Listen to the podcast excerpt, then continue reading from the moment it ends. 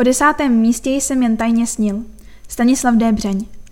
11 hodin a 12 minut potřeboval příbramský učitel a sportovec Jan Hradecký k tomu, aby uplaval 3,8 km v norském fjordu, zdolal 180 km v sedle kola na trase s převýšením 3200 metrů a uběhl 42 km k vrcholu hory Gaustatopen, která měří přes 1850 metrů.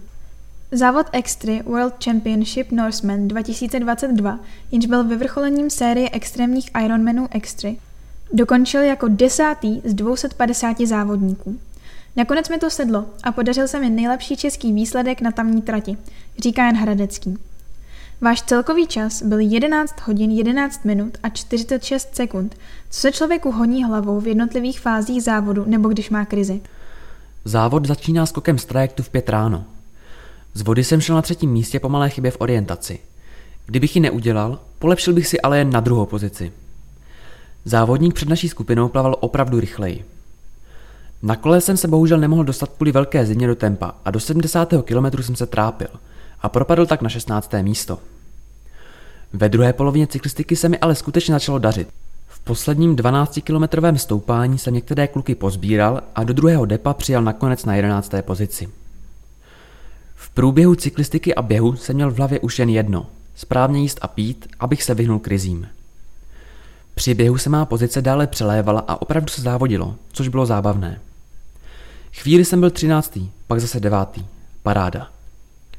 V poslední a nejtěžší pasáži jsem svedl skvělý souboj s jedním norem, který byl v jedné lehčí pasáži prostě lepší a na mě zbylo desáté místo, o kterém jsem před závodem jen tajně snil.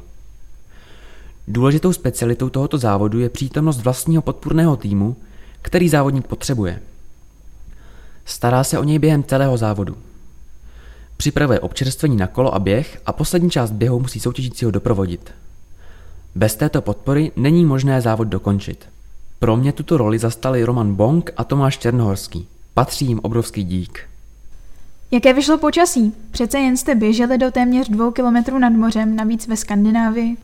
Plavání ve vodě o teplotě 14 stupňů jsem si několikrát před závodem zkusil a při rychlém výkonu člověk v neoprenu vlastně téměř neprochladne. Plaval jsem na druhém až třetím místě okolo 53 minut. Na cyklistice je závod v Norsku téměř vždy specifický tím, že snad pokaždé prší a fouká silný vítr. Nejtěžší byla pasáž kolem 60. kilometru, kdy na kopcích byla teplota kolem nuly a déšť s větrem z nás udělali třesoucí se schránky. Tehdy jsme s týmem zkrátili pauzy na občerstvení, aby mě kluci nakrmili. Vlivem zmrzlých prstů se nedal otevřít ani energetický gel. Během závodu jsem se především snažil plnit stravovací plán, protože výdej energie je tak velký, že chyba při stravování může přinést krizi trvající desítky minut. Běh byl ale odměnou. Krásné sluníčko po celou běžeckou část a teploty od 15 stupňů v nížině po 5 stupňů nahoře Gaustatopen. Po kolikáté jste absolvoval takto náročný závod? Pravidelně jezdím na Slovensko na těžkého Oravamana. Je to poloviční Ironman s převýšením přes 3000 metrů. Máme rád skyruny, což jsou horské běhy s velkým převýšením. Ty jsou drsné a představují skvělou přípravu. Samotný takhle těžký závod v Ironmanu jsem před Norsemanem absolvoval jen jeden a byl to můj kvalifikační závod, ze kterého jsem se dostal na mistrovství světa v Norsku, Extri Jánošík. Sám o sobě je to z mého pohledu mnohem těžší závod než v Norsku.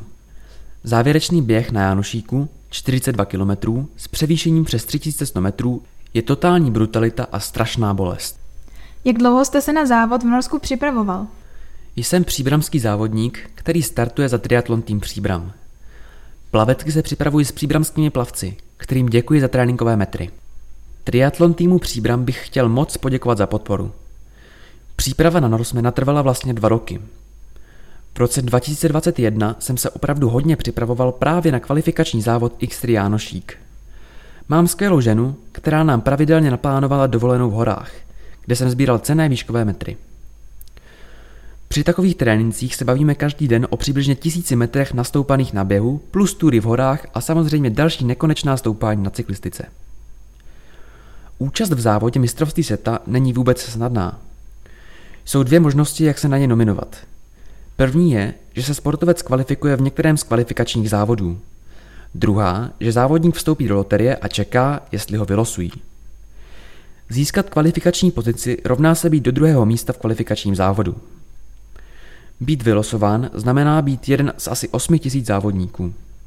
Znáte se s některými účastníky závodu? Co vás motivuje k takto extrémním výkonům?